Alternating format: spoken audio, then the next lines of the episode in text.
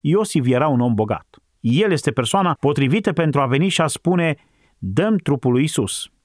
Am un mormânt. Și ar fi fost cel mai potrivit mormânt pentru regele Isus, un mormânt în care nimeni altcineva nu fusese pus vreodată. Tot ce era în spatele tuturor acestor detalii era planul lui Dumnezeu. Întoarceți în Isaia 53. Pasajul ne vorbește despre răstignirea lui Isus Hristos. Mormântul lui a fost plănuit să fie pus la un loc cu cei răi, dar în final el a fost îngropat cu cei bogați.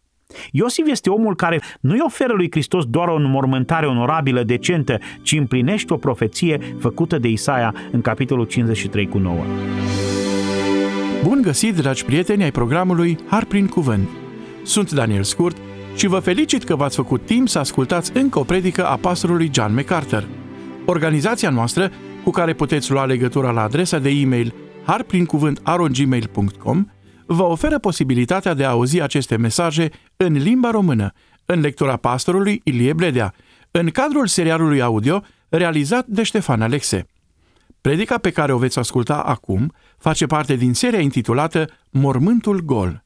Titlul reprezintă urmarea învierii Domnului și ne oferă trei ocazii de a ne gândi la evenimente, personaje și atitudini care poartă amprenta divină. Între moartea de pe cruce și înviere există și înmormântarea supranaturală a lui Isus. Explicațiile vin de la îngeri, iar femeile și ucenicii au reacții diferite și neașteptate. Urmăriți cele trei predici care prezintă mormântul gol, din care Hristos a înviat. Să mergem la ultimul paragraf din capitolul 23 al relatării din Evanghelia după Luca despre viața Domnului nostru Isus. Să deschidem Bibliile la Luca, la capitolul 23, versetele 50 până la 56. Această secțiune din Evanghelia lui Luca prezintă înmormântarea lui Isus. Și cred că altfel decât ne-am aștepta, l-am intitulat Înmormântarea supranaturală a lui Isus. Acest titlu conține doi termeni aparent incompatibili. Cum poate o înmormântare să fie supranaturală? Ne-am uitat la cruce și am văzut acolo câteva elemente supranaturale. Întunericul cu tremurul, pietrele despicate, ruperea în două a perdelei templului, învierea morților, un eveniment miraculos, bineînțeles. Și, cu siguranță, când vorbim despre învierea lui Isus Hristos, aceasta reprezintă un miracol extraordinar. El se întoarce din morți și dă viață propriului său trup. Dar în ce sens este supranaturală înmormântarea lui Isus? Presupun că înmormântarea lui Isus nu este o realitate căreia să-i se dea prea multă importanță. Sărbătorim moartea lui Hristos și învierea lui Hristos. Dar înmormântarea lui Hristos este la fel de supranaturală și la fel de divin lucrată ca orice altceva din întruparea lui Hristos. De fapt, înmormântarea lui Isus este atât de importantă încât toți cei patru scriitori ai Evangheliei vorbesc despre asta și ne oferă detalii, iar detaliile pe care le dau sunt legate de elementele supranaturale ale înmormântării sale. Realitatea este aceasta – din momentul în care Isus a renunțat la Duhul său și trupul său a rămas mort, el, viu, a intrat în prezența lui Dumnezeu în paradis, de unde a controlat fiecare detaliu al propriei sale înmormântări. El nu numai că și-a planificat propria înmormântare, ci a condus-o. Caracteristicile divine preplanificate – Profețiile puse în aplicare cu putere în îngroparea trupului lui Isus ne oferă niște dovezi foarte puternice pentru câteva realități foarte importante, precum scopul divin al istoriei, suveranitatea lui Dumnezeu în toate lucrurile, autenticitatea Scripturii și veridicitatea pretențiilor lui Hristos. Înmormântarea sa aduce evidențe, dovezi ale tuturor acestor realități. Pentru aceia dintre voi care v-ați putea frământa dacă există un scop divin în istorie, dacă Dumnezeu este suveran peste orice, dacă Scriptura este adevărată și dacă Hristos este cu adevărat cine a pretins că este, există suficiente dovezi în înmormântarea sa pentru a elimina aceste tipuri de întrebări. Acum, țineți cont mereu de acest lucru. Dumnezeu este activ direct în istorie în două moduri. Unul este prin miracole. Un miracol este faptul că Dumnezeu își împlinește scopul prin întreruperea sau suspendarea legii și procesului natural. El a creat Universul. El a creat legile și toate procesele care susțin Universul. Dar rar, extrem de rar, Dumnezeu întrerupe aceste procese. Dumnezeu suspendă aceste procese și face ceva care nu are nicio explicație științifică, care este pur și simplu inexplicabil, miraculos și supranatural. Dar este foarte rar. Puteți număra miracolele din Vechiul Testament, nu sunt foarte multe. După terminarea lucrării lui Isus și a apostolilor, restul Noului Testament prezintă foarte puține minuni. Există o mulțime de minuni care nu au avut loc niciodată înainte în istorie, care au fost făcute de Isus Hristos pentru a autentifica mesianitatea sa, sau minuni făcute de apostolii Domnului pentru a afirma și a autentifica faptul că au fost mesagerii Evangheliei sale. Și pe măsură ce Noul Testament lasă în urmă perioada apostolilor, miracolele se estompează din scenă. Sunt foarte, foarte rare în toată istoria omenirii. A existat această mare explozie de minuni în timpul lui Hristos, dar în restul timpului ele au fost foarte rare. În contrast, providența lui Dumnezeu este evidentă tot timpul și acesta este al doilea lucru pe care vreau să-l înțelegeți. Dumnezeu lucrează în lume prin providența sa. Acest lucru nu este rar, de fapt nu există niciodată o milisecundă în care aceasta să nu funcționeze. Providența este un alt mod în care Dumnezeu lucrează constant în această lume, fără a întrerupe legile naturale, fără a suspenda procesul natural. Dumnezeu își îndeplinește scopul. El coordonează numărul infinit de atitudini, expresii, acte și comportamente ale ființelor umane libere și ale ființelor spirituale care iau decizii și acționează, le ia pe toate și le țese perfect în vederea împlinirii propriului său scop.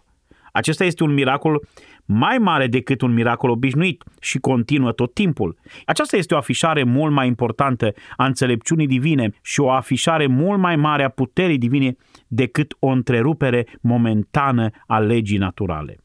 Și acest lucru este constant. Acest lucru se întâmplă în permanență. Este o manifestare constantă, implacabilă și uluitoare a înțelepciunii și puterii în care Dumnezeu acționează împreună în sânul Sfintei Treimi. El operează la fiecare fracțiune de secundă și a toate faptele făcute, tot ceea ce s-a spus sau se spune, fiecare comportament și le țese perfect în propriul său plan, astfel încât la sfârșit să vedem cum Dumnezeu a creat o tapiserie a istoriei răscumpărării care arată în final exact așa cum arăta la început când el a conceput planul. Acum veți vedea aceasta în multe locuri în Scriptură, dar nicăieri mai bine decât la înmormântarea Domnului Isus. Dumnezeu acționează aici. Hristos acționează aici. Duhul Sfânt acționează. Întreaga treime este activă, implicată și totuși în spatele scenei. La înmormântarea lui Isus descoperim acțiunile a trei grupuri de oameni. Sunt acțiunile soldaților neutri, acțiunile sfinților care îl iubesc și sunt acțiunile dușmanilor plini de ură. Lideri spirituali, păcătoși plini de ură. Soldații Sfinții și păcătoșii acționează cu toții. Un grup este neutru, celălalt este pozitiv, iar celălalt este negativ. Unul nu a pus nimic în joc, unii au pus totul în joc pentru că îl iubesc pe Domnul Isus, iar alții au pus totul în joc pentru că îl urăsc. Nu uitați însă, indiferent unde te afli la un moment dat, în categoria neutră, în categoria celor care iubesc sau în categoria celor care urăsc, tot ce se întâmplă se potrivește pentru a atinge scopurile lui Dumnezeu. Soldații au făcut ceea ce au făcut pentru că era datoria lor să facă. Li s-a dat o sarcină de îndeplinit. Și asta au făcut întotdeauna.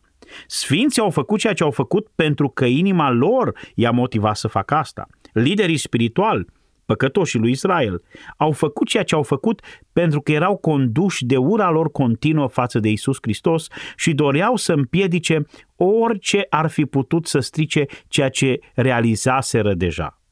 Dar în orice situație, oricare ar fi motivele inimii care conduce comportamentul, Dumnezeu le controlează pe toate. Nu într-un mod fatalist, ci într-o expresie cuprinzătoare a înțelepciunii și puterii, prin care alegerile libere ale acestor oameni sunt țesute împreună într-o tapiserie perfectă, pentru ca Dumnezeu să-și îndeplinească scopul său de a arăta că El este la cârma istoriei, El este suveran, Scriptura este adevărată, iar Hristos este de fapt Dumnezeu.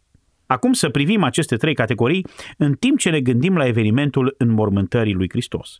Înainte de a reveni la Luca 23, vă reamintesc ce am spus. Acesta este un eveniment atât de important încât Matei scrie despre el, Marcu scrie despre aceasta, Luca și Ioan scriu despre asta. În primul rând vom începe privind la providență, așa cum se vede în acțiunea soldaților neutri. Să ne întoarcem în Evanghelia după Ioan, capitolul 19.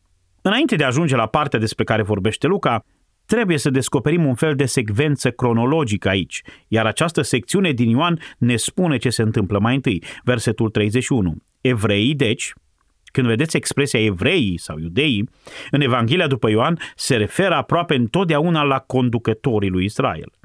Deci acești iudei reprezintă Sanhedrinul, cei care l-au dorit pe Iisus mort și au influențat lucrurile astfel ca moartea pe cruce să aibă loc nu trebuie să fie o declarație înjositoare a evreilor ca atare, ci evreii pe care Ioan îi folosește pentru a-i reprezenta pe acești lideri spirituali sunt evrei care l-au urât pe Isus. Evrei așadar, pentru că era ziua pregătirii, asta înseamnă că era ziua pregătirii pentru Paște, Paștele evresc, ca de întotdeauna pe 14 Nisan. În acea săptămână, 14 Nisan, s-a întâmplat să fie într-o sâmbătă, chiar de sabat. Așa că este Paștele și este Paștele într-o zi de sabat. Și astfel ziua este mai specială, devine o zi de Paște deosebită. Și pentru că era o zi de pregătire pentru ca trupul lui Isus să nu rămână pe cruce în ziua de sabat, pentru că sabatul era o zi specială, evreii l-au rugat pe Pilat să li se rupă picioarele celor răstigniți și să fie luați de pe cruce. Acum, acești evrei meticuloși în pregătirea fiecărui detaliu, conduși de o nevrotică ipocrizie în desfășurarea evenimentelor, pot fi luați ca un exemplu imitor în ce privește legalismul și ipocrizia. Sunt atât de îngrijorați ca nu cumva să spurce ziua specială de sabat, ziua sabatului în care are loc și Paștele, lăsând trupuri răstignite, moarte sau chiar vii, atârnate spre cer. Nu vor acele corpuri atârnate acolo sus, indiferent cum sunt, moarte sau vii. Îi vor jos, pentru că ei cred că altfel va fi o întinare a sărbătorii lor. Și pentru asta vin la Pilat, călcându-și pe propria lor conștiință, ca să spunem așa, pentru că mai devreme, în Ioan 18, se spune la sfârșitul capitolului 18 că atunci când evreii s-au întâlnit cu Pilat, Pilat a ieșit la ei pentru că ei nu au intrat la el în pretoriu, pentru că asta i-ar fi făcut să se spurce. Așa că l-au făcut pe Pilat să iasă la ei, fiindcă locul unde erau ei era un loc al neamurilor. Dar acum, și suntem chiar în ziua pregătirii pentru Paște, ei poartă un fel de discuție cu Pilat. Dar Luca nu ne spune că l-au chemat pe Pilat să iasă la ei. Am putea presupune că problema era suficient de importantă pentru ei încât ar încălca o lege care i-ar face necurați pentru a păstra în mod superficial o altă lege prin care să rămână curați. Cu toate acestea, ei merg la Pilat. Acum, aduceți-vă aminte că Isus și-a dat viața pe cruce. Moartea este ceva ce te ia prin surprindere, dar nu și în cazul lui Isus. Ni se spune la sfârșitul versetului 30, El și-a dat Duhul. Hristos a stat pe cruce timp de șase ore a fost pus pe cruce la ora 9 și a murit la ora 3 după masă. Timpul normal pentru moartea unui răstignit era de două sau chiar trei zile. Cei doi tâlhari erau încă în viață și asta pentru că ei nu puteau avea control asupra morților, așa cum o putea face Isus. Toți trei, după înțelegerea evreilor, ar fi desacralizat ziua specială a Paștelui dacă ar fi fost lăsați pe cruce, indiferent cum ar fi fost, morți sau vii. Trupurile trebuiau date jos de pe cruce. Ei trebuie să moară și să fie luați de pe cruce, sau altfel vor pângări și vor necinsti țara.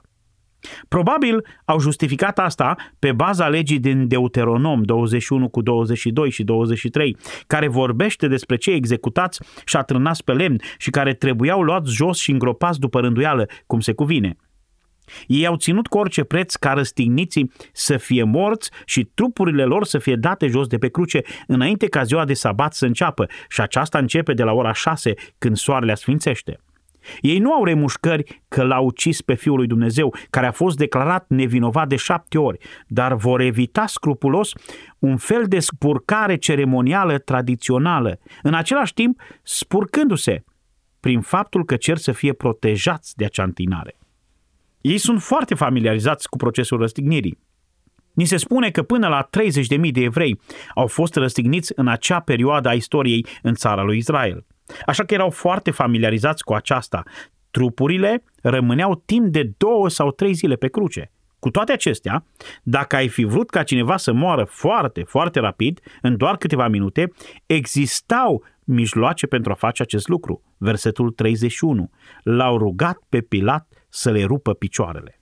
Acest lucru presupunea, potrivit istoricilor, luarea unui ciocan de fier imens și sfărâmarea ambelor picioare cu lovituri zdrobitoare. Un act îngrozitor, îngrozitor, care făcea moartea aproape instantanee.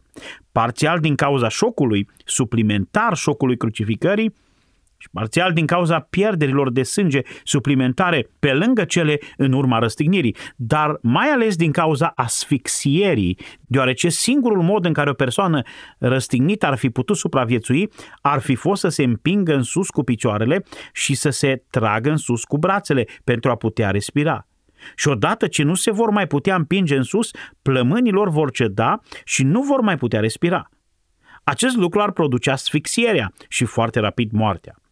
Ei nu îl mai vor pe Isus nici pe acea cruce. Îl doresc mort și dat jos.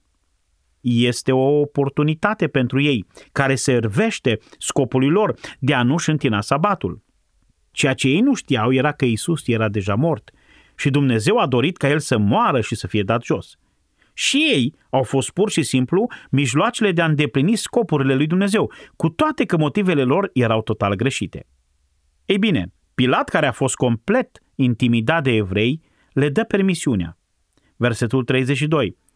Ostași au venit, deci, și au zdrobit fluierele picioarelor celui din tâi. Apoi pe ale celuilalt care fusese răstignit împreună cu el, pentru că erau încă în viață, așa cum ar fi fost în mod normal victimele răstignite. Dar venind la Isus, când au văzut că el murise deja, nu i-au mai zdrobit picioarele. Soldații sunt experți în confirmarea unui deces. Ei știu să identifice un trup mort atunci când îl văd. Ei asta fac, este profesia lor. Ei îndeplinesc execuția, ei ucid oameni și îi recunosc foarte ușor pe cei morți atunci când îi văd. Isus este mort cu adevărat. Veți spune, de ce insiști atât pe asta? Pentru că una dintre cele mai vechi erezii prin care este negată învierea lui Hristos este ideea că Isus nu a fost mort cu adevărat, a fost într-o semicomă și când a fost luat și pus în mormânt, întins acolo, în răcoarea mormântului și datorită mirosurilor, mirezmelor cu care a fost uns, trupul s-a trezit din comă și a ieșit afară din mormânt. Acum să zicem că dacă singura mărturie că Isus a fost mort ar fi fost a lui Ioan, el zice în versetul 35 din capitolul 19, cel care a văzut aceasta depune mărturie și mărturia lui este adevărată și el știe că spune adevărul ca voi să credeți. Ioan se referă la el însuși. Dacă am avea doar mărturia lui Ioan, critici ar putea spune, ei bine, Ioan este un martor subiectiv și părtănitor. Nu putem avea încredere în el. Dar aici este consemnată mărturia unor soldați neutri, chiar unii cărora nu le pasă, care pentru a-și câștiga existența omoară oameni. Ei sunt cei care atunci când văd pe cineva mort recunosc foarte bine dacă este mort cu adevărat. N-au niciun interes în toată treaba asta de la cruce. Isus este mort și ei știu sigur asta, așa că nu îi mai zdrobesc picioarele. Într-un final, versetul 34 spune, unul dintre soldați i-a străpuns coasta cu o suliță. L-a străpuns cu o suliță și imediat a ieșit sânge și apă. Acesta este în mod evident un indiciu că el era mort. Sângele care țâșnește din partea care a fost străpunsă împreună cu lichidul limfatic care se află în pericardul din jurul inimii ar putea indica faptul că inima lui a explodat, că literalmente prin propria sa voință el și-a spart inima și lichidul a țâșnit în afară. Acest lucru ar putea fi în concordanță cu Psalmul 69, versetul 20. În acest Psalm 69 există mai multe referiri la cruce, la faptul că Isus a fost însetat și i s-a dat oțet de băut. Și apoi în versetul 20 spune, o cara îmi rupe inima. Și poate că sfâșierea nu a fost pur și simplu una emoțională, cum că cineva i-a frânt inima, ce este vorba de o ruptură fizică reală a inimii. Așa că el este cu adevărat mort. De ce este important acest lucru? Ioan spune, am fost acolo, l-am văzut, am depus mărturie, spun adevărul ca să poți crede. Și totuși, de ce s-a întâmplat asta?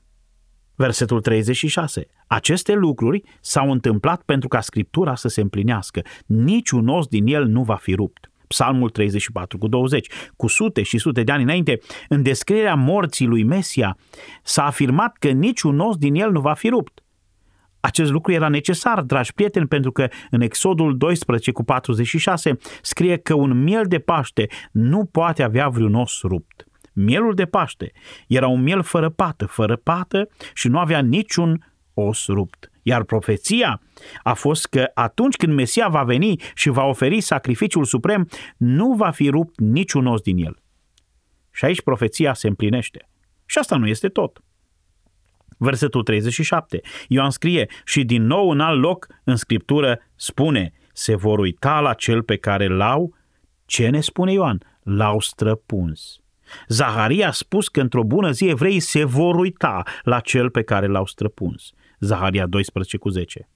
Acțiunile soldaților asupra trupului lui Hristos erau sub control divin pentru a autentifica promisiunile Scripturii și, prin urmare, pentru a valida afirmațiile lui Isus Hristos cum că El ar fi împlinirea acelor făgăduințe, de asemenea pentru a face cunoscut că a murit și a afirma apoi realitatea învierii Lui. El nu poate învia din morți decât dacă este mort. Știm că el a murit și profeția se împlinește chiar și la moartea sa. Evreii ipocriți, guvernatorul roman Pilat, care este atât de intimidat, soldații se mișcă cu o presupusă libertate, făcând tot ce vor să facă și totuși ce se întâmplă este că voia lui Dumnezeu se împlinește. Așadar, Isus a controlat nu numai propria sa moarte, ci și propriul său trup pe măsură ce atârna pe cruce. Cred că, potrivit cuvintelor lui Petru, el a fost omorât în trup, dar viu în duh. Trupul lui atârna acolo, dar el era în viață și controla totul. Deci, Acțiunea acestor soldați indiferenți este folosită de Dumnezeu providențial pentru a împlini Scriptura, pentru a arăta veridicitatea Scripturii și autenticitatea lui Isus Hristos ca împlinitor al Scripturii și, de asemenea, validând învierea prin afirmarea că El a fost, de fapt, mort și asta prin martori indiferenți. Acum asta ne pregătește să ne întoarcem la Luca 23, versetul 50. Acum ajungem la coborârea efectivă a corpului de pe cruce. Lichidul acela s-a scurs din partea unde el a fost răpuns și el încă atârnă acolo pe cruce. Când conducătorii evrei s-au dus la Pilat și au cerut să fie luat de pe cruce, așa cum tocmai v-am citit, Pilat a trimis soldații să o facă și au folosit acea metodă numită crucifractura sau crucifragium, dar nu au aplicat-o lui Isus. Pilat nu știa asta încă în timp ce vine altcineva să-l viziteze. Versetul 50. Iată un om pe nume Iosif, care era un om bun și drept. El nu a fost de acord cu planul și acțiunea lor. Un bărbat din Arimatea, o cetate a evreilor, care aștepta împărăția lui Dumnezeu. Acest om s-a dus la Pilat și a cerut trupul lui Isus. Acum vedem un sfânt plin de iubire. Nu doar soldați indiferenți, neutri, ci un sfânt iubitor, iar providența lui Dumnezeu lucrează prin el. Ce l-a motivat pe acest om să facă acest gest? Erau multe în joc. Este membru al Consiliului, este membru al Sinedriului evresc, este unul dintre cei 70 de oameni, oamenii de elită ai națiunii plus marele preot, în total 71 de bărbați, și face parte din Curtea Supremă a Israelului. Nu știm dacă este preot sau doar un laic. Sanhedrinul era alcătuit din persoane din cele două categorii. Dintr-o dată, omul acesta iese parcă de nicăieri. Nu îl întâlnim niciodată în altă parte, înainte sau după. Și totuși este atât de important încât toți evangeliștii îl menționează clar, și Matei, și Marcu, și Luca, și Ioan. Este ceva uimitor. Un om pe nume Iosif, membru al Sinedriului. Aceasta este singura sa apariție în Scriptură și este o apariție extraordinară.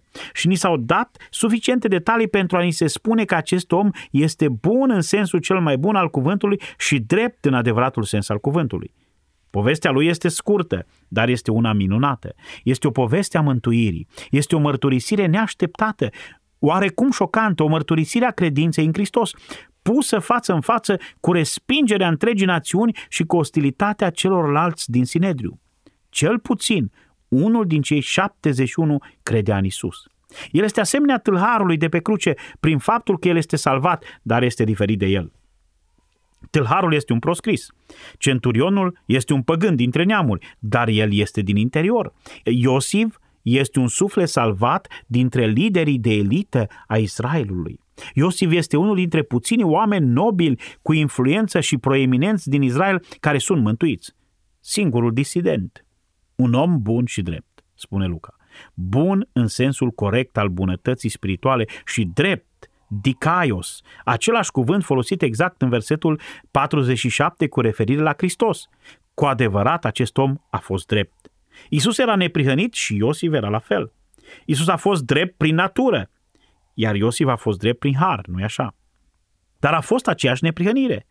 Dacă ești neprihănit, ai aceeași neprihănire ca și Dumnezeu, ca și Hristos. Asta spune Apostolul Pavel în epistola către Filipeni, capitolul 3, că a avut o neprihănire nu a lui, ci neprihănirea lui Dumnezeu atribuită lui prin credința în Isus Hristos. Deci Iosif este la fel de drept precum Isus este drept, doar că în cazul lui Iosif este un dar al harului.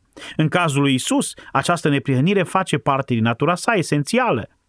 Amândoi sunt neprihăniți, unul prin natură, unul prin har.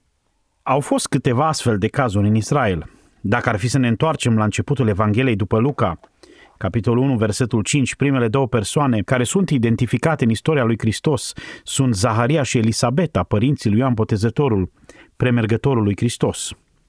În versetul 5 din Luca 1 se spune, în zilele lui Irod, împăratul Iuda, era un anume preot pe nume Zaharia din ceata lui Abia, care avea o soție din fiicele lui Aaron și se numea Elisabeta. Amândoi erau neprihăniți în fața lui Dumnezeu, umblând fără cusur în toate poruncile și cerințele Domnului. Vedeți, au fost ca Iosif, drepți sau neprihăniți și buni, ascultători. Sau în capitolul 2, versetul 25. Era un om în Ierusalim. Amintiți-vă când Isus a fost dus în templu pentru prezentarea sa ceremonială, un om pe nume Simeon. Omul acesta era neprihănit și devotat lui Dumnezeu. Sunt evidente din nou aceste două aspecte. Fiind neprihănit, era ascultător și el aștepta mângâierea lui Israel, îl aștepta pe răscumpărătorul, mântuirea lui Israel și împărăția ca și Zaharia și Elisabeta. În versetul 37 întâlnim o văduvă pe nume Ana, despre care ni se spune că nu a părăsit niciodată templul, ci sluja noaptea și ziua cu poși și cu rugăciuni. Chiar în momentul acela ea a venit și a început să mulțumească lui Dumnezeu și mai apoi a continuat să vorbească despre el tuturor celor care așteptau răscumpărarea în Ierusalim. Acești oameni special erau în mijlocul acestei națiuni apostate, oameni buni și drepți, oameni credincioși, ascultători, care așteptau împărăția lui Dumnezeu. Ei îl căutau așadar pe rege, erau în căutarea răscumpărării, îl așteptau așadar pe răscumpărătorul. Aceștia erau adevărații credincioși, aceștia au fost rămășița. Și, dragilor, doar ca o notă de subsol la acest punct vă spun, istoria răscumpărării este pusă în mișcare prin istoria celor care au rămas credincioși. Ceilalți însă rămân fără importanță. Istoria răscumpărării se desfășoară numai prin cei răscumpărați, iar cei răscumpărați sunt întotdeauna acea rămășiță. Aceasta este direcția scopului lui Dumnezeu care continuă prin această generație. Și chiar dacă Israelul era apostat, existau acei oameni care credeau. A existat o rămășiță, iar rămășița reprezintă întotdeauna continuitatea în istoria mântuitoare. Și cumva Iosif din Arimatea făcea parte din acea rămășiță și a venit să-și afirme credința în Hristos. Dar mă veți întreba, de unde știi asta? Doar pentru că ni se spune că a fost bun și drept? Nu doar. Ci și pentru că evanghelistul Matei spune că Iosif a fost ucenic al lui Isus Hristos, așa că și-a dedicat viața cu siguranță lui Hristos. Fusese cumva gata să-L urmeze pe Hristos, fusese cumva gata să-L asculte pe Hristos și a fost convins de Hristos. Și apoi Ioan ne spune ceva mai interesant despre Iosif, un ucenic al lui Isus, dar unul pe ascuns de frica iudeilor. Wow! Acum Biblia nu promovează în mod deosebit ucenicii ascunși al lui Isus. De fapt, avem o ilustrare a ucenicilor ascunși în Ioan 12, versetele 42 și 43, care nu erau de fapt ucenici credincioși adevărați. Erau ucenici în ascuns în sensul că erau impresionați și atrași de Isus, dar nu era ceva real.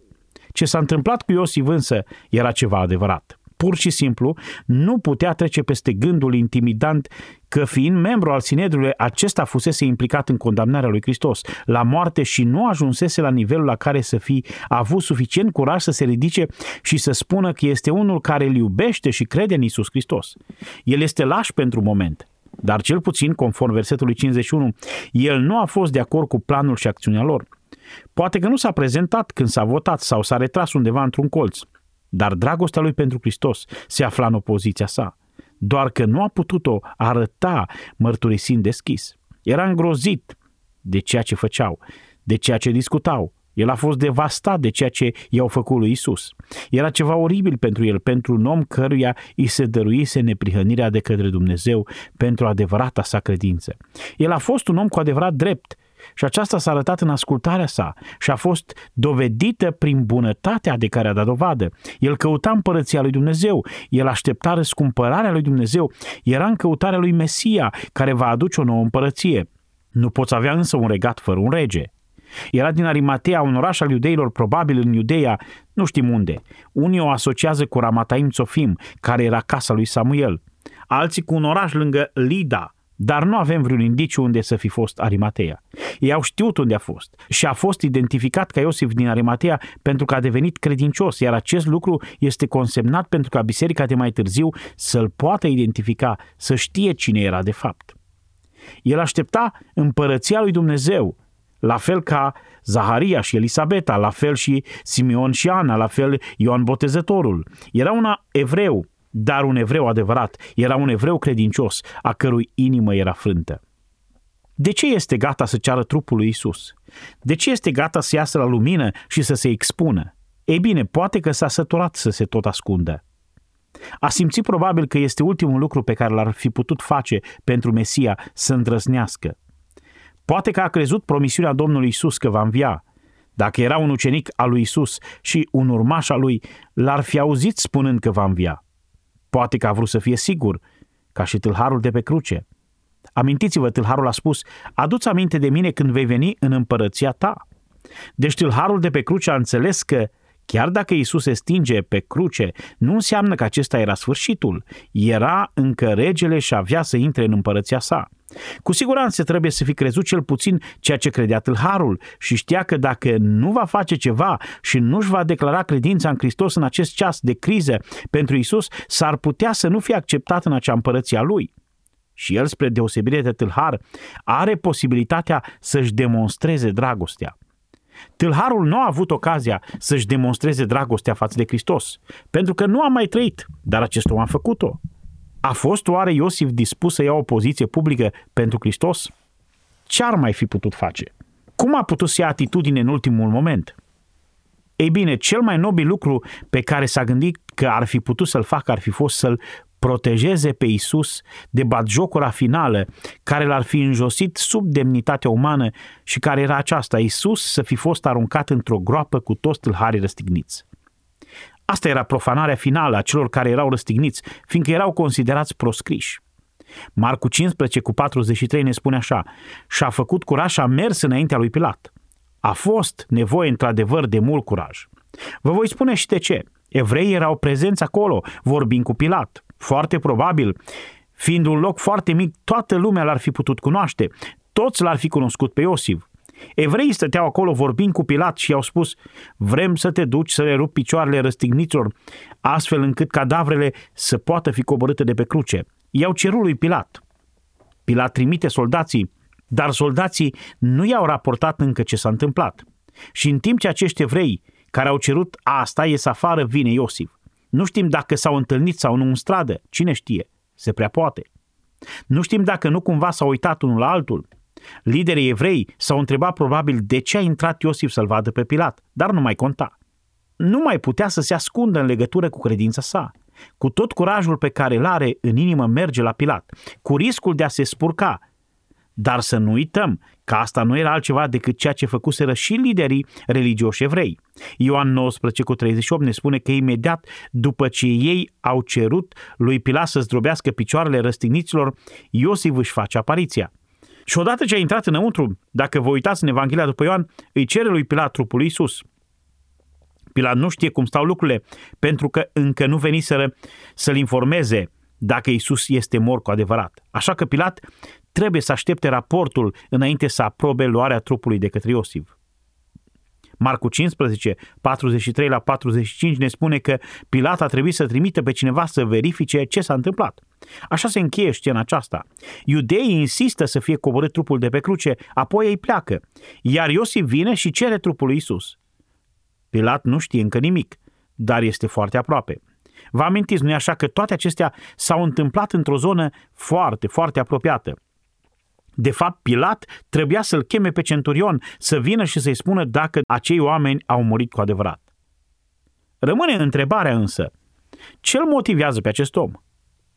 Ei bine, vei spune, este dragostea lui pentru Hristos. Vrea să-l cruțe pe Hristos de un sfârșit nedemn. Ei bine, este adevărat. Este dorința de a se ridica deasupra unei conștiințe vinovate, pentru că a ținut ascuns că este un ucenic și asta îl macină și în cele din urmă vrea să-și declare deschis credința în Isus Hristos. El înțelege textul din lege, din Deuteronomul 21, 22 și 23, că oamenii au nevoie de o înmormântare adecvată, chiar dacă sunt oameni care au fost pedepsiți, mai ales un om nevinovat cu siguranță. El nu vrea ca Isus să fie aruncat la groapa comună împreună cu ceilalți stâlhari a cunoscut câte ceva din istorie și știa că există câteva ocazii consemnate în istoria romană în care romanii ar da unei familii cadavrul unui criminal executat. În unele ocazii, ce e drept foarte rare, ei ar face asta și a crezut că pentru el se poate întâmpla. Posibil să fi crezut că Pilat va face gestul acesta pentru că Isus fusese declarat nevinovat de atâtea ori. Poate că a crezut că Pilat are o conștiință alertă, care să-l mustre din cauza tăinuirii situației lui Isus, dar Pilat chiar avea o conștiință insensibilă, fiindcă executase un om nevinovat. Poate că Iosif s-a gândit că i-ar putea oferi lui Pilat o ultimă ocazie de a se purta frumos față de acest om. Posibil ca toate acestea să fie adevărate, dar nu asta l-a împins să acționeze. Acum, trebuie să știți o altă parte din istoria acestui om. Iosif era un om bogat. Matei 27 cu 57 spune că a fost un om bogat. Matei 27 cu 60 spune că deținea un mormânt, iar mormântul era proprietatea personală în care urma să-și înmormânteze membrii familiei, iar el însuși avea să fie înmormântat acolo. Deci avea propriul său mormânt și era un om foarte bogat. Mormântul nu fusese încă ocupat, așa că trebuie să fi fost o persoană relativ tânără și toți ceilalți din familia sa erau în viață. Așadar, iată un om bogat cu propriul său mormânt în care nimeni nu a fost așezat vreodată. El este persoana potrivită pentru a veni și a spune dăm trupul lui Isus. Am un mormânt.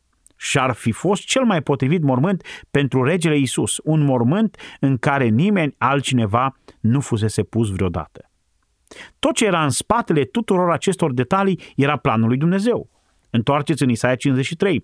Pasajul ne vorbește despre răstignirea lui Isus Hristos pentru noi, lovit de Dumnezeu și zmerit, versetul 4, străpuns pentru păcatele noastre, zdrobit pentru fără de legile noastre. Dumnezeu a făcut să cadă asupra lui toate nelegiurile noastre, ne spune versetul 6, versetul 7. Era ca un miel pe care îl duci la tăiere și ca o oaie mută înaintea celor ce o tund, nu și-a deschis gura. Și Isaia continuă să descrie scena aceasta a răstignirii. Apoi, în versetul 9, Isaia spune, mormântul lui a fost pus la un loc cu cei răi. Cu siguranță, soarta lui este ca trupul să-i fie aruncat la un loc cu cele ale tâlharilor în groapă. Și totuși, da, el a fost îngropat și pus împreună cu cei bogați. Cât de extraordinară este această realitate! Mormântul lui a fost plănuit să fie pus la un loc cu cei răi. Dar în final, el a fost îngropat cu cei bogați. Iosif este omul care face ceea ce face în mod liber, cu toată disponibilitatea inimii, motivat de dragostea lui pentru Isus și din dorința de a ieși din umbră. Este tare grăbit și nu pentru că ar putea încălca sabatul, oricum s-a spurcat deja mergând la Pilat, și se va spurca și mai tare mergând să dea jos de pe cruce un om mort, iar pentru aceasta era nevoie să se atingă de el. Este motivat în toată această inițiativă de dorințele și alegerile lui personale, dar în spatele scenei este mâna de Dumnezeu, ca Domnul Isus să împlinească profeția lui Isaia 53 cu 9 și să nu fie aruncat la un loc cu tâlharii, ci pus într-un mormânt la un loc cu cei bogați. Se mișcă în viteză după orarul divin, într-o direcție divină. Nu-i oferă lui Hristos doar o înmormântare onorabilă, decentă, ci împlinește o profeție făcută de Isaia în capitolul 53 cu 9. Este de asemenea și altceva aici. Vă invit să ne întoarcem la Matei 12 cu 40. Aici este o altă profeție cu privire la îngroparea lui Isus făcută de însuși Domnul Isus. Deci avem o profeție din Vechiul Testament în Isaia 53 cu 9 și o profeție din Noul Testament în Evanghelia după Matei 12 cu 40. Isus spune, după cum a stat Iona trei zile și trei nopți în pântecele peștelui, tot așa va sta și fiul omului trei zile și trei nopți în inima pământului. Fiul omului va sta trei zile și trei nopți în inima pământului. O zi și o noapte este descrierea pentru o zi, pur și simplu. Orice parte a zilei am lua. Putem arăta acest lucru din multe texte din Vechiul Testament. Isus le spune, voi sta trei zile în mormânt, o perioadă de trei zile în mormânt. Trebuia să fie pus în mormânt vineri, trebuia să fie în mormânt sâmbătă și trebuia să fie în mormânt duminică. O parte din ziua de vineri, o parte din ziua de duminică și toată ziua de sâmbătă vor dovedi că Isus are dreptate. Asta ar fi însemnat că Isus trebuia să fie înmormântat vineri înainte de apusul soarelui, astfel încât el să stea în mormânt și o parte din ziua de vineri. Așadar, întorcându-ne din nou la Evanghelia după Luca, îl găsim pe Iosif mișcat de Dumnezeu să meargă să ceară trupul lui Isus de pe cruce. Nimeni altcineva nu s-a oferit voluntar. Nu a existat niciun fel de dezbatere cu privire la cine avea să ia trupul lui Hristos. Dacă nu ar fi fost Iosif, nu ar fi fost nimeni altcineva. Și ca urmare, el ar fi fost aruncat într-o groapă a tâlharilor, iar Isaia 53 ar fi fost o profeție greșită. Și cu siguranță, actul îngropării nu putea fi făcut în ziua sabatului. Nu a fost genul de acțiune întreprinsă pentru a fi sigur că Isus stă în mormânt atât în ziua de vineri, cât și în ziua de sâmbătă și mai apoi duminică. Dar Dumnezeu știa toate acestea. Și așa iată că vine acest om de nicăieri. El a primit permisiunea, Pilat trimite centurionul să verifice, apoi centurionul este trimis înapoi și îl informează pe Pilat că da, el este mort, și iată așa Pilat îi spune lui Iosif, care așteaptă aceste informații, poți lua trupul lui Isus. Pilat a consimțit să-i dea trupul. Și versetul 53 ne spune că Iosif a mers și l-a luat. L-a dat jos, Marcu 15 cu 46 ne spune că a făcut-o el însuși, a făcut-o el însuși cu mâinile lui. Crucea va fi așezată pe pământ, apoi el îi trage mâinile peste capetele cuielor și îi trage picioarele ușor peste capătul pironului care a trecut prin amândouă picioarele. A aruncat spinii de pe fruntea lui Isus. Apoi a spălat trupul lui Isus de sus în jos de toată transpirația, murdăria și tot praful care s-au impregnat în sânge și acolo Iosif era singur, spălând trupul regelui său. Trebuie să fi fost momente grele, momente incredibile pentru el. Apoi ni se spune, el singur i-a înfășurat trupul într-o pânză de in. El a cumpărat acea pânză de in și a înfășurat trupul lui Isus, ne spune Marcu 15 cu 46. Evreii nu îmbălsămau trupurile așa cum o făceau egiptenii, de exemplu. Pur și simplu înfășurau trupul în fâșii de pânză și îl stropeau cu arome diferite de parfum, pentru a evita mirosul trupului care intra în descompunere. De aceea, dacă vă aduceți aminte, la mormântul lui Lazar, sora lui a spus că trupul lui miroase greu, doar după câteva zile. Iosif nu avusese cel mai probabil acele mirezme cu care să-i stropească trupul. Niciunul dintre evangeliști nu ne spune că ar fi avut a avut doar acea pânză cu care i-a înfășurat trupul. Dar se pare că a mai apărut cineva. Întoarceți la Ioan, capitolul 19. Mai apare cineva, versetul 38. Și după aceste lucruri, Iosif din Arimateia, fiind ucenic al lui Isus, dar pe ascuns de teama iudeilor, l-a rugat pe Pilat să-i dea voie să ia trupul lui Isus. Pilat i-a dat voie și el a venit și a luat trupul lui Isus. Versetul 39. Și Nicodim, vi-l amintiți? Nicodim care a venit la Isus noaptea în capitolul 3 din Evanghelia după Ioan și a primit marea prezentare a Evangheliei despre nașterea din nou. A venit și Nicodim. Nicodim care nu a crezut cu acea ocazie și a fost avertizat că va fi condamnat dacă nu va crede. Aceasta a fost una din cele mai dure conversații pe care Isus le-a purtat vreodată cu un lider spiritual. El s-a hotărât acum și a devenit, de asemenea, un ucenic al lui Isus. Mai întâi venise la el noaptea. Ce ni se spune mai departe este că Nicodim aduce cu el 100 de litri de amestec de smirnă și aloie.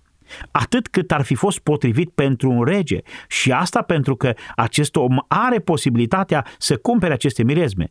El apare dintr-o dată. Acum, prima întrebare pe care aș pune ar fi, unde este Petru? Unde este Andrei? Unde sunt ucenicii? Oamenii aceștia sunt doar niște străini.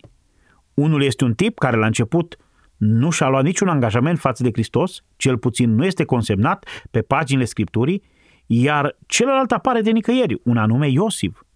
Dar ei sunt oamenii importanți pentru momentul acela. Mirul este esența de parfum, o rășină e, gumată făcută sub formă de pulbere, un parfum foarte, foarte puternic și aloia cu care suntem mai familiarizați. Provine din frunzele copacului de santal și este de asemenea o pudră aromată. Și toate acestea sunt amestecate astfel încât literalmente să copleșească duharea putrefacției cu un alt miros. Îl puneau în cantități mari între fâșii în timp ce se înfășura trupul și apoi au învelit totul într-o pânză de in. Apropo, giulgiul din Torino este o fraudă, doar ca notă de subsol, și există o mulțime de dovezi care să indice acest lucru. Evreii puneau un fel de învelitoare, de obicei o pânză de in, peste fâșiile pe care le înfășurau.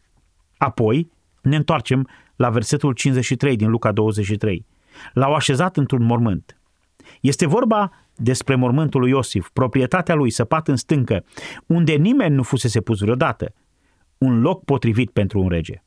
Acum el a fost condamnat să moară și să fie aruncat la un loc cu cei răi și totuși el este la un loc cu cei bogați la moartea sa. Iarăși, profeția din Isaia 53 este împlinită și profeția lui Isus din Matei 12 cu 40 este împlinită. Este încă vineri și el este acum înfășurat, pudrat cu mirezme și pus în mormânt. Ioan în capitolul 19 cu 41 ne spune că acest mormânt s-a întâmplat să fie într-o grădină. S-a întâmplat să fie într-o grădină. Iată, acești doi bărbați. Nu știu dacă s-au cunoscut unul cu altul. Nu știu cum a aflat Nicodim ce face Iosif. Poate că Nicodim a fost și el în Sinedriu. Nu știu. Poate că era apropiat de Iosif sau poate avea un prieten comun.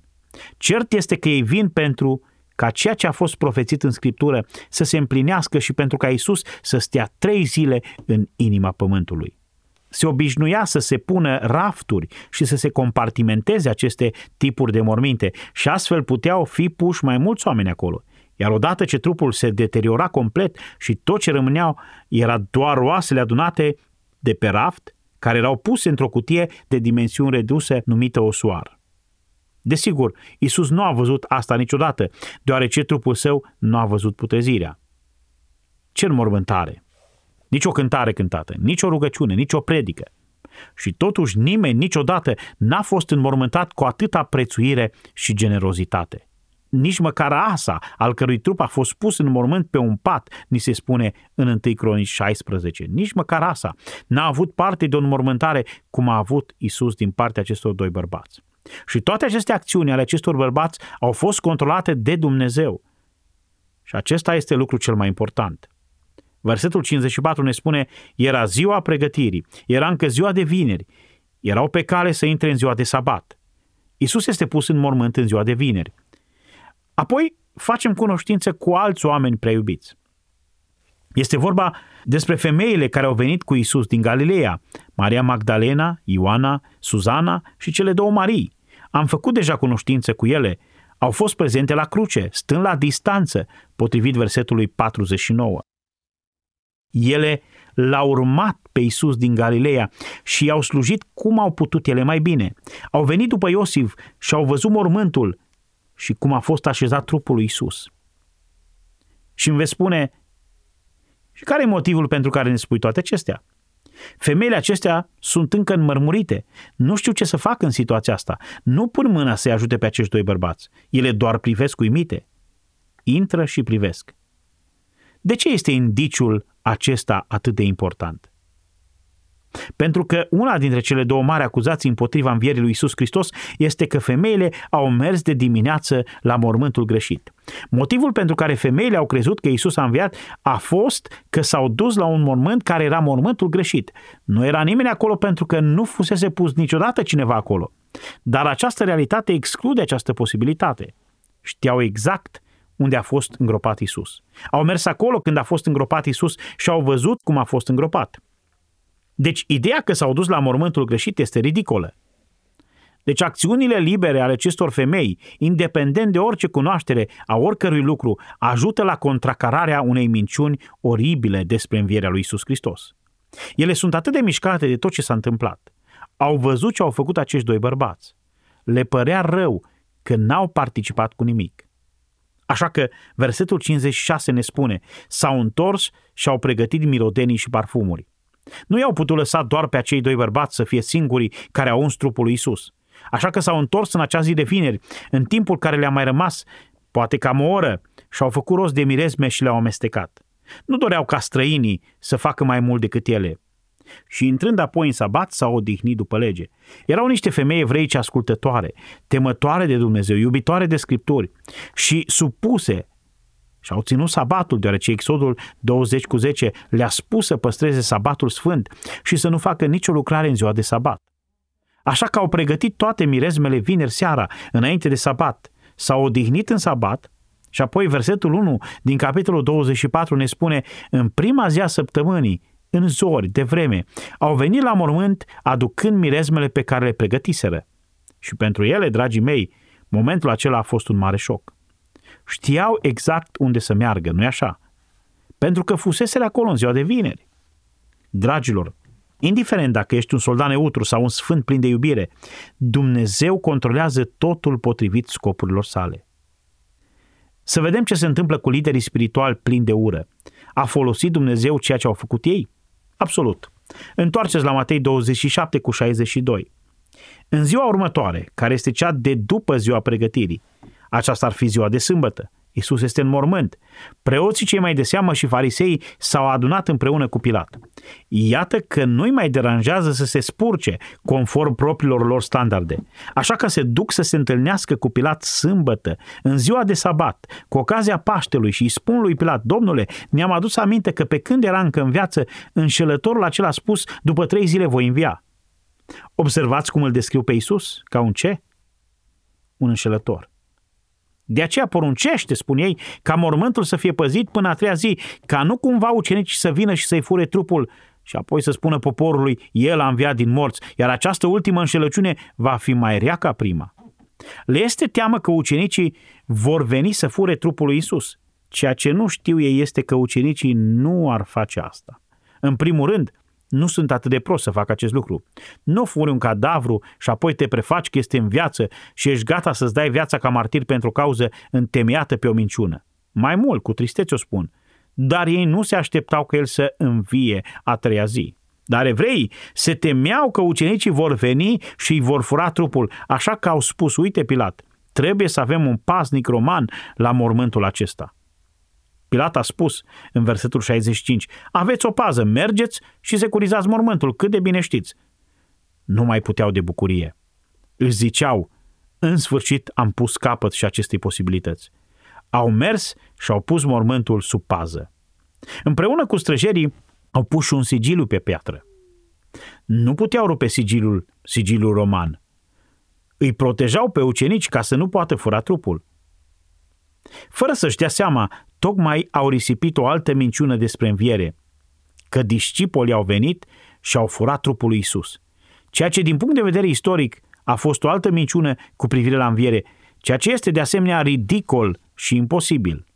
Și ei au făcut-o în felul lor murdar de a acționa. Deci în efortul de a preveni o minciună, ei au discreditat astfel o minciună mult mai mare, că Isus nu a înviat. Dumnezeu împărățește, dragii mei, și El lucrează în orice situație pentru a-și îndeplini planul.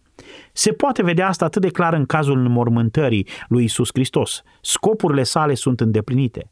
Și toate acestea sunt scrise, spune Ioan, pentru ca voi să credeți că Isus este Hristosul și crezând să aveți viața în numele Său. Părinte, îți mulțumim din nou pentru măreția acestei relatări în toată bogăția ei, în mormântarea Domnului Isus Hristos. Cât de puternic este mesajul ei într-adevăr.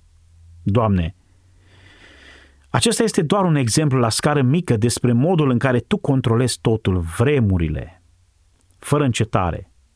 Minunile sunt rare, însă providența Ta nu încetează niciodată.